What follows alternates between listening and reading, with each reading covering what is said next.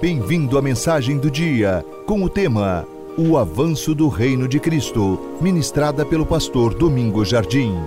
Abra sua Bíblia. Livro do profeta Isaías, capítulo 9, versos de 1 a 7.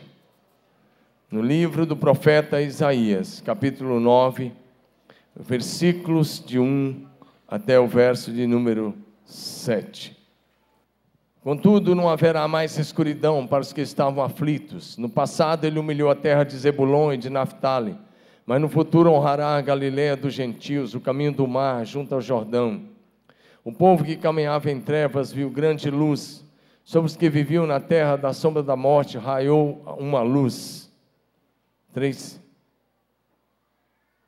Fizeste crescer a nação e aumentaste a sua alegria. Eles se alegram diante de ti, como os que se regozijam na colheita, como os que exultam quando dividem os bens tomados na batalha. Pois tu destruíste o jugo que os oprimia, a canga que estava sobre os seus ombros e a vara de castigo do seu opressor, como no dia da derrota de Midian. Diga, como no dia, como no dia da, derrota da derrota dos midianitas verso 6. 6.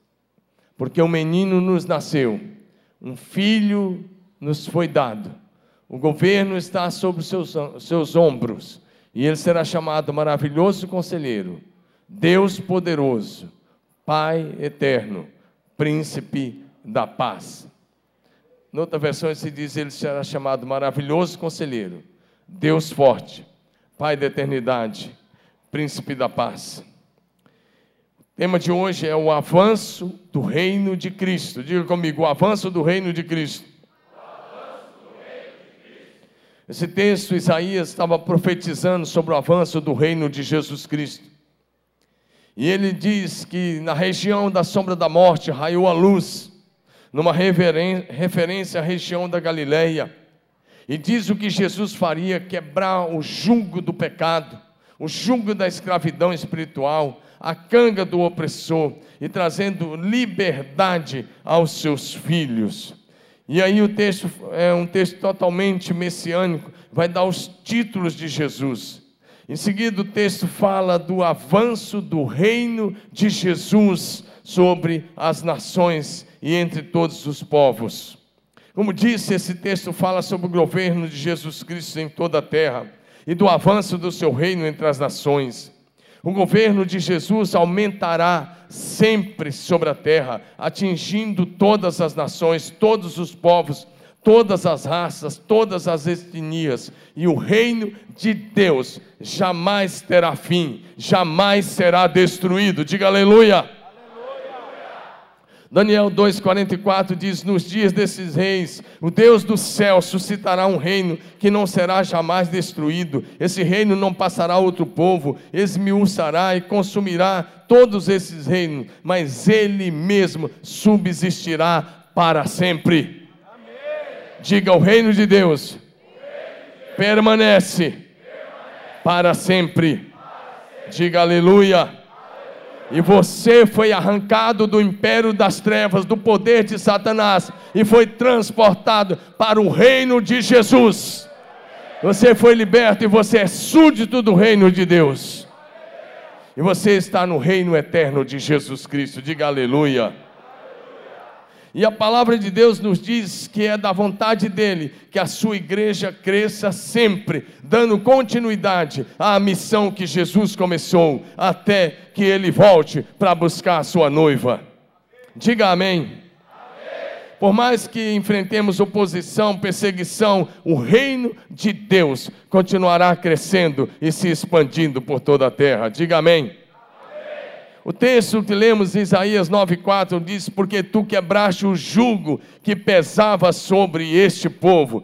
Se você está em Jesus, não tem mais jugo sobre você. Ele já quebrou o jugo, ele já quebrou a canga que o diabo te prendia. O jugo de Jesus é leve, seu fardo é suave. Em Jesus você foi liberto, em Jesus você está livre. A Bíblia diz: se o Filho te libertar, verdadeiramente você está livre. E a Bíblia diz: Conhecereis a verdade, a verdade vos libertará. Diga amém. Porém, para entender o avanço do governo de Jesus sobre a terra, o texto nos dá uma chave. E essa chave está aí em Isaías 9,4. Ele diz no finalzinho: Olha, eu vou fazer isso como nos dias dos midianitas. Muda a versão só para dizer: Como no dia dos midianitas. Essa é a chave. Ele está dizendo que o avanço do reino de Jesus tem uma base histórica. No Israel antigo, nos dias dos juízes, Israel pecou, se afastou de Deus. E por causa do pecado, Deus permitiu que os midianitas viessem, dominassem Israel e oprimiram Israel durante sete anos. E então Israel clamou ao Senhor e Deus levantou um libertador chamado Gideão. E é isso que eu vou falar a partir de agora com você, para que você entenda essa palavra. Porque o crescimento está ligado a algo que já aconteceu. Diga: o crescimento está ligado, a algo que já aconteceu. Querido, Deus usa uma, um fato histórico para dizer como é que vai fazer. Deus busca um tipo de pessoa e um tipo de igreja que está comprometido com o governo de Jesus na terra. Gente que não está comprometido com outras coisas, mas apenas com o reino de Deus e o governo de Jesus sobre a terra. Diga amém. amém. Juízes capítulo 6, de um em diante, nos mostra que o povo de Israel estava vivendo um declínio espiritual, estava enfraquecido, empobrecido por causa da opressão dos midianitas. Essa era a realidade da nação. E essa também pode ser a sua realidade. Talvez você está em declínio espiritual, talvez você está fraco, está empobrecido espiritual, mas eu quero espiritualmente, mas eu quero dizer que Deus está mudando essa realidade hoje na sua vida. Porque de cara nós queremos liberar sobre a tua vida uma palavra profética, uma palavra de bênção, uma palavra de vitória na sua vida. Diga amém. Deus quer que a igreja cresça porque é isso que está no coração de Deus. Em Juízes capítulo 6, verso 2, o texto vai nos dizer que por causa dos midianitas, os israelitas cavaram covas, cavernas nas montanhas, nos montes, eles fizeram fortalezas escondidos, eles estavam enclausurados, escondidos nas cavernas, e sabe, muitas vezes você está assim, você vem aqui na igreja, participa de um culto, mas de segunda a sábado você está enclausurado na sua casa, você não sai para evangelizar, não sai para ir numa célula, não sai para ir num grupo de família, não sai para fazer uma casa de paz, você não testemunha, se você está assim, você está enclausurado dentro da sua casa, dentro do seu estabelecimento, mas Deus te chama para fora, para viver uma nova realidade, para andar no poder do Espírito Santo, para ser um avivalista, para ser um ganhador de almas, para ser alguém que cuida de vidas. Amém, Amém amados? Deus quer mudar essa realidade. E por isso ele relembra ao povo, em Juízes 6, de 8 a 10, ele diz: Eu tirei vocês do Egito. E Deus disse: Isso está acontecendo com vocês, porque vocês não me deram ouvidos, vocês não me obedeceram. É o que está em Juízes 6, de 8 a 10. Sempre que Sempre que deixarmos de ouvir Deus, algo errado, algo ruim vai acontecer conosco. Esse texto então nos mostra a triste realidade de Israel, o que muitas vezes é parecido com algumas igrejas evangélicas brasileiras. Mas a boa notícia, mais uma vez, é Deus está mudando essa realidade. Diga amém. Deus usou Gideão com 300 homens para vencer um exército poderosíssimo um exército de, dos midianitas e de outros povos, um exército com muito mais de 100 mil homens, no mínimo com 135 mil homens. O princípio para a igreja é o mesmo. Deus quer usar homens e mulheres que se colocam nas suas mãos em dependência total do Espírito Santo. Está me ouvindo? Diga amém. amém. Levante sua mão bem alta. Seja corajoso, faça uma oração de olho aberto mesmo. Olha para o céu agora e diga: Senhor Jesus, o que o Senhor vai fazer aqui em Marília, no estado de São Paulo, no Brasil, ou entre as nações, inclui o meu nome. Diga, inclui o meu nome. Inclui o meu nome. Conta comigo. Eis-me aqui. Usa-me. Agora dá um glória a Deus e uma linda salva de palmas, Jesus.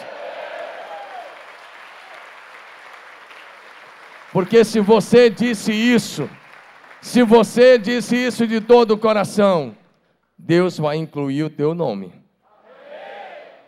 Isso é sério. E se Ele incluir o teu nome para alguns lugares que você não gostaria, você orou. Amém? Para o avanço da igreja, Deus quer usar pessoas inconformadas, homens inconformados. Gideão estava malhando trigo no lagar.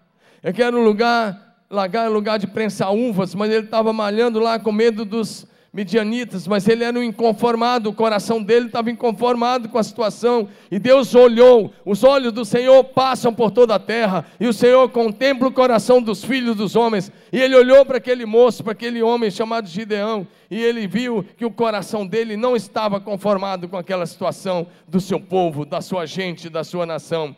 Então o anjo do Senhor foi até ele, Juízes 6, de 11 em diante, especialmente agora o verso de número 12. Então o anjo do Senhor apareceu a Gideão e lhe disse: O Senhor está com você, poderoso guerreiro. Eu quero te convidar hoje a tirar suas lentes naturais, a parar de olhar para você com seus olhos naturais, a colocar as lentes de Jesus Cristo e começar a se enxergar como Jesus te enxerga e a se valorizar como Jesus te valoriza. Você é um homem de Deus, uma mulher de Deus. Você tem valor. Jesus derramou seu sangue na cruz por tua vida. Você é tão precioso para o Pai quanto Jesus. Se valesse um pouco a menos, Jesus não teria morrido na cruz em teu lugar. Ele morreu porque você é valoroso. E Deus olha para você, e Ele já olha para você cheio do Espírito Santo, e Ele diz: Poderoso guerreiro da oração, poderoso guerreiro da evangelização, poderoso guerreiro no testemunho, poderoso guerreiro fazendo libertação, poderoso, poderoso pregador da palavra, poderoso, poderoso na obra de Deus. O diabo quer, sabe o quê? Que você continue fazendo as declarações dele. Não posso, não tenho, não consigo. Isso é do diabo. Você está no reino de Deus e aqui você não vai falar a linguagem do diabo. Diga amém. Então olha para o seu vizinho de cadeira. Se for homem, você vai falar poderoso guerreiro. Se for mulher, poderosa guerreira. Vira, fala.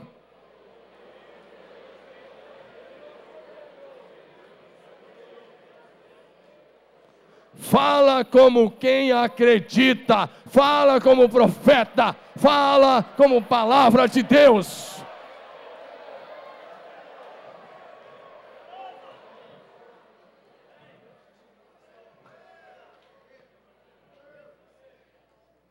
Agora veja a situação de Gideão. O Senhor olhou para ele e disse: Poderoso guerreiro. Mas sabe, ele não aceitou de cara, não. Olha para mim, não aceitou, não. Sabe o que ele respondeu para Deus? Primeiro, ele questionou, verso 13. O resumo do verso 13 é assim: Onde estão os milagres? Se o Senhor é conosco, onde estão os milagres? Onde estão os milagres que nossos pais contaram? Ele questionou. Ele estava inquieto com isso.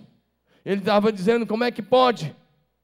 A nação está vivendo isso. Ele questiona. A Bíblia diz para a gente não se conformar com este mundo.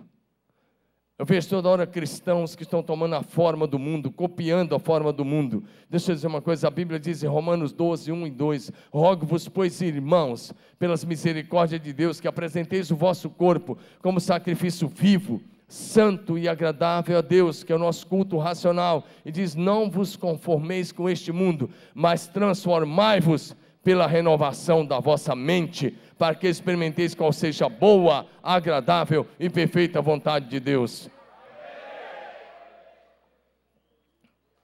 Conformar é tomar a forma, é falar a mesma coisa, é negociar do mesmo jeito, é fazer as mesmas coisas.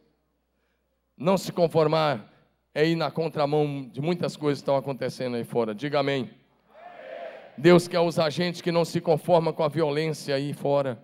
gente que não se deixa corromper, gente que não concorda com a corrupção, que não é corrompido e não se corrompe, gente que não se conforma com o tráfico, gente que não se conforma com os vícios, gente que não se conforma com a prostituição, com a pedofilia, com a mentira, com o engano, com a falsidade, gente que diz: vou viver os valores do reino de Deus no meio das trevas. Diga amém. Se você é um inconformado, eu te convido, junte-se a nós.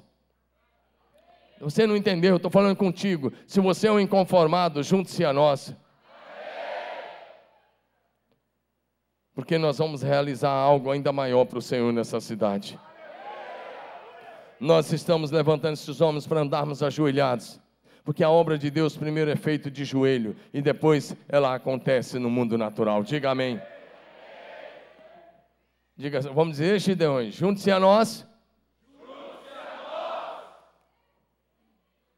Gideões? Vocês estão aí? Então vamos lá, Gideões. Por Jesus Cristo. Por, todos juntos, por Jesus Cristo e pela PIB de Marília. De novo. Agora diga: espada do Senhor Jesus. E da PIB de Marília. Contra o império das trevas. Contra o avanço do mal. Diga: espada de Jesus Cristo. E da PIB de Marília. Diga aleluia.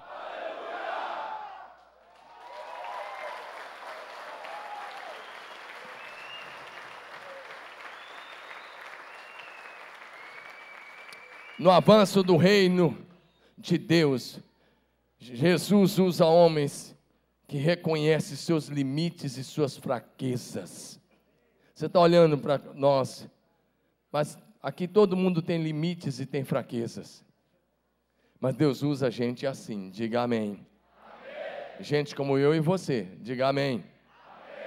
Você é o, é o alvo de Deus, o Senhor quer te usar. Ele usa o fraco, o inconformado com a situação, alguém que luta por mudança, por transformação. Juízes 6, verso 15. Gideão reconhecia os seus limites, Gideão reconhecia as suas fraquezas. Quando o anjo do Senhor chama, sabe o que ele diz? Respondeu Gideão: Como posso libertar Israel? Ele disse: Você vai libertar? Ele disse: Como? Meu clã é o menos importante de Manassés, ele era da tribo de Manassés e eu sou o menor da minha família. Ele está dizendo assim: não dá, escolha errada. Olha para mim, querido, Deus faz escolha errada. Deus faz escolha errada. Então, que é que você está caindo na mentira do diabo, achando que você não, é, não pode fazer a obra de Deus? Como é que você está caindo na mentira do diabo, achando que você não pode liderar uma célula, que você não pode liderar um grupo de família, que você não pode pregar a palavra, que você não pode testemunhar? Mentira do diabo. Você pode. Você pode, porque aquele que está em você é maior do que todo mal que está lá no mundo. Você pode, porque o Espírito Santo te capacita. Você pode, porque o poder de Deus se aperfeiçoa na fraqueza. Você pode, porque a unção que quebra o jugo está sobre a tua vida. Você pode liderar uma célula, uma casa de paz, um grupo de família. Você pode pregar a palavra. Você pode, sabe por quê? O Espírito Santo coloca a palavra na tua boca. O que você vai precisar, Ele vai colocar. Sabe o que a Bíblia diz? Abre bem a tua boca que eu vou encher.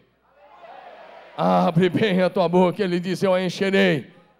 Começa a abrir a boca, começa a testemunhar, começa a falar, e Deus vai encher a sua boca de palavras que você jamais imaginou. Vai dar conhecimento, sabedoria, discernimento, autoridade espiritual. Diga amém. Glorifique a Jesus.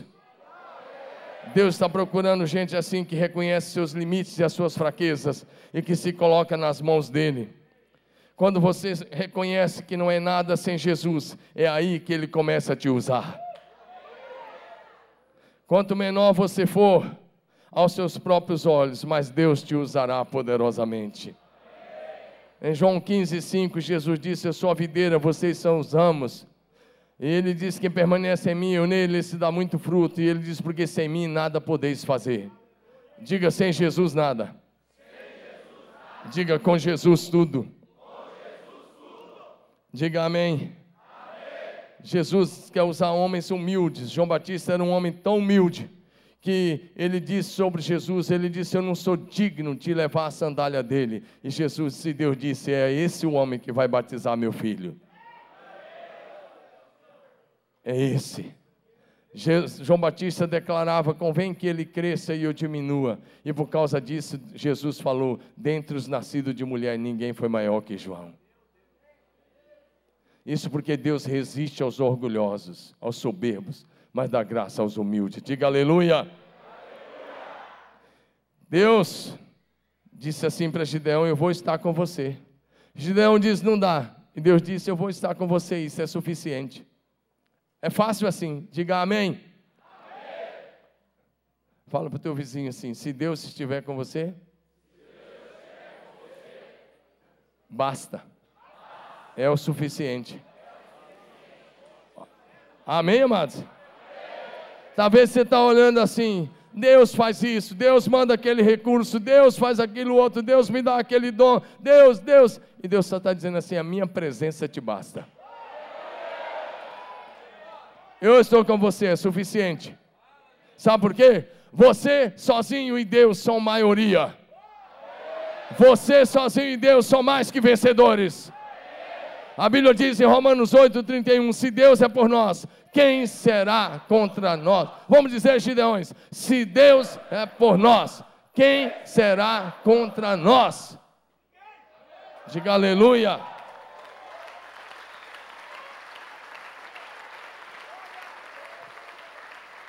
Deus quer usar gente sedento, gente, gente que sabe que não é em Juízes 6, 15 e 16, quando Gideão disse: Meu clã é o menor, ah, eu sou o menor da minha casa, minha família é pobre. Deus disse: É esse que eu vou usar. Olha para mim. Deus encontrou o menor da família e falou: É esse que eu vou usar. Você não entendeu? Vou repetir. Deus encontrou o menor da família e falou: É esse que eu vou usar. Tua família pode ter te achatado. Tua família pode ter colocado até apelidos de, é, que te denigriu. Tua professora, teu professor, pode ter que ser que gente até te chamou de burro. Não importa, Deus não te chama assim. Deus olha para você, Ele só quer ver teu coração e diz: É você. É esse, diga amém. Gideão disse: Eu não posso, eu sou o menor. E Deus disse: É esse que eu vou usar. Amém? Porque o poder de Deus se aperfeiçoa na nossa fraqueza. Deus está procurando homens que aceitem o seu chamado. Quantos aqui hoje aceitam o chamado de Deus? Gideão relutou, colocou lá aquela pele de ovelha no sereno, fez os testes, Deus provou e ele aceitou o chamado. Diga, ele aceitou o chamado.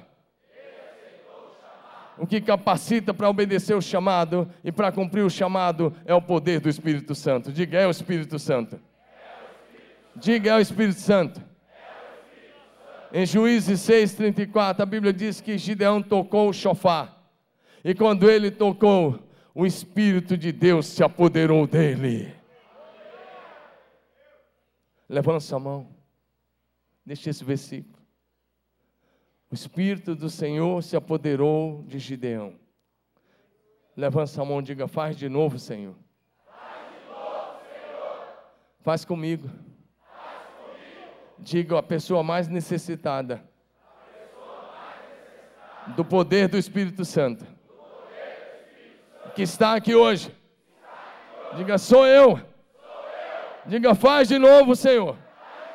Reveste-me Enche-me o poder do Espírito Santo. Foi o que o Senhor fez com Gideão. E quando ele foi revestido, ele foi capacitado, o medo saiu. Onde o Espírito Santo entra, o medo sai, a dúvida sai, a fé entra, o sobrenatural acontece, a glória do Senhor é manifestada. Diga amém. Deus quer usar a gente assim que sabe que não é, por isso depende do Espírito Santo. Gente que anda ajoelhado, gente que está comprometido com a evangelização, com a obra missionária, com o avivamento e com a continuidade da missão que Jesus começou. Diga amém. amém. Mas no capítulo 7, verso 3, Deus disse uma coisa. Capítulo 7, verso 3, Deus diz para Gideão: manda os medrosos embora. Diga assim: medroso, medroso. não tem parte com Deus. Oh, é, parece que é forte, né? Anuncia ao povo que todo aquele que estiver tremendo de medo, poderá ir embora do Monte Gileade. Então 22 mil homens partiram e ficaram apenas 10 mil. Diga de novo, medroso, medroso. não conquista nada para Deus. Porque tem medo de tomar uma decisão pública, tem medo de pregar, tem medo de testemunhar, tem medo, tem medo, tem medo. E medroso faz o papel do capiroto.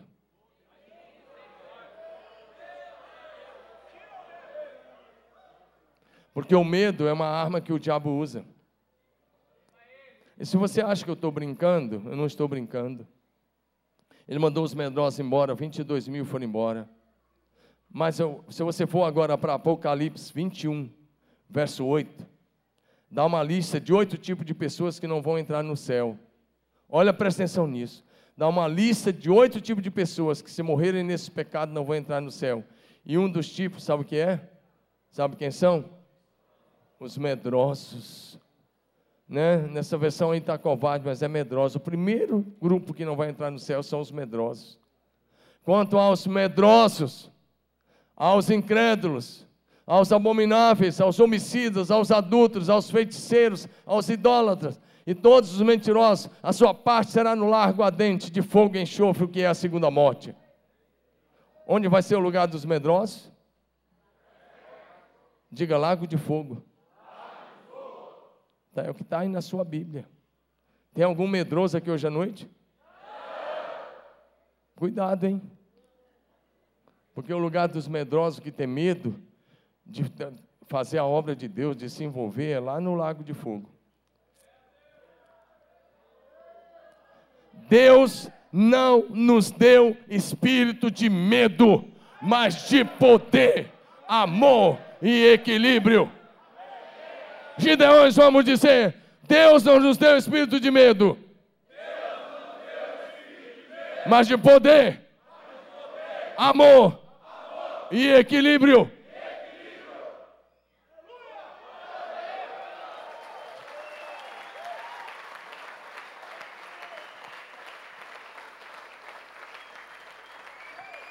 Depois Deus mandou Gideão levar aqueles 10 mil homens no riacho para tomar água. E disse: os que beberem, jogando água na boca, coloca de um lado e os outros do outro. E ficaram só 300 do lado de Gideão. E aí Deus disse: é com esses 300 Gideões que eu, Gideão que eu vou libertar Israel. Diga amém. amém.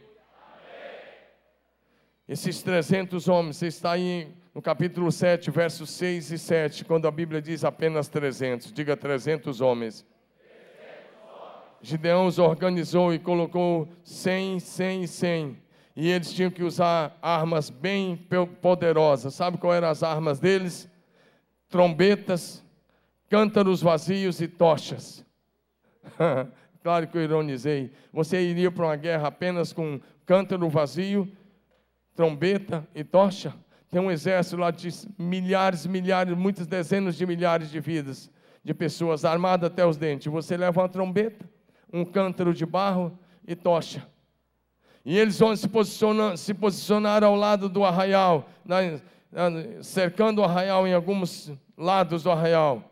E eles estavam não apenas com essas armas. Deixa eu te dizer, Deus não precisa das armas humanas para te dar vitória. Deus não precisa do teu jeitinho. Deus tem um jeito dele. Você só tem que confiar, confiar pela fé, porque se você confiar, ele fará. Essa era a direção de Deus, essa era a orientação de Deus e assim eles fizeram. Eles foram cercar o arraial, ficaram em volta do arraial dos inimigos à noite. Eles quebraram os cântaros, eles tocaram as trombetas, eles levantaram as tochas e eles gritaram bem alto. E o que eles gritaram? Espada do Senhor e de Gideão. Está no capítulo 7, versos 20 e 22. Eles tinham que fazer quatro coisas: quebrar os cântaros, tocar as cornetas bem forte, tinham que levantar a tocha bem alto, e depois eles tinham que gritar a todos os pulmões. Diga amém. E quando eles gritaram, espada do Senhor, espada de Gideão, nessa hora, Deus levantou, foi liberado no mundo espiritual um poder sobrenatural para destruir os inimigos. Quando você age em nome do Senhor, Ele libera o poder sobrenatural. Diga amém. Querido, quando a igreja marcha em nome do Senhor, e quando a igreja faz as coisas em nome de Jesus, Ele libera o poder sobrenatural do Espírito Santo. E por mais que o inferno tente, as portas do inferno têm que cair, tem que ceder espaço para o avanço da igreja. Diga amém. Eles tinham que agir pela fé. Deus procura homens de fé, mulheres de fé, e nós cremos de todo o nosso coração que nós vamos ganhar esta cidade toda para Jesus nos próximos dias. Deus só precisa de um exército obediente que haja pela fé. Eles tinham que ser obedientes, eles tinham que trabalhar em unidade. Gideão disse: Faça como eu fizer. Gideão disse: Olhem para mim. Gideão disse: Ouçam o meu comando. E quando Gideão é, quebrou os cantos, eles quebraram. Quando Gideão gritou, eles gritaram. Quando ele tocou a corneta, eles tocaram longamente. Se você der uma olhada aí, o verso 20 diz: Assim tocaram as três companhias as trombetas, ou seja, os 300, 300 trombetas sendo tocadas ao mesmo tempo, despedaçaram os cântaros que seguravam na mão esquerda e tochas na mão direita, e as trombetas que tocavam, e exclamaram: Espada do Senhor e por Gideão. Diga amém.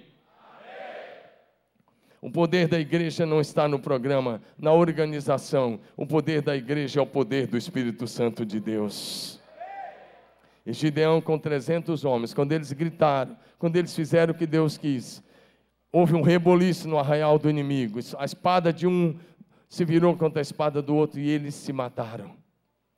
Eles se autodestruíram. Sobraram 15 mil, dos 135 mil, 15 mil só sobraram. Mas Gideão os perseguiu e também os matou. É o que está no capítulo 8, verso de 10 a 12. Depois você lê em casa. Querido, no reino de Deus, Cada discípulo tem que fazer a sua parte. Não adianta você dizer, eu só vou fazer o, seu, o que eu gosto. Faça o que Deus está dando direção, siga a visão e Deus fará o resto por você. Você está sendo chamado nessa noite para ser um poderoso guerreiro do Senhor, na oração, no jejum, na pregação da palavra, no testemunho, na dependência do Espírito Santo. Você é chamado para fazer a diferença. Diga amém. amém. Diga aleluia.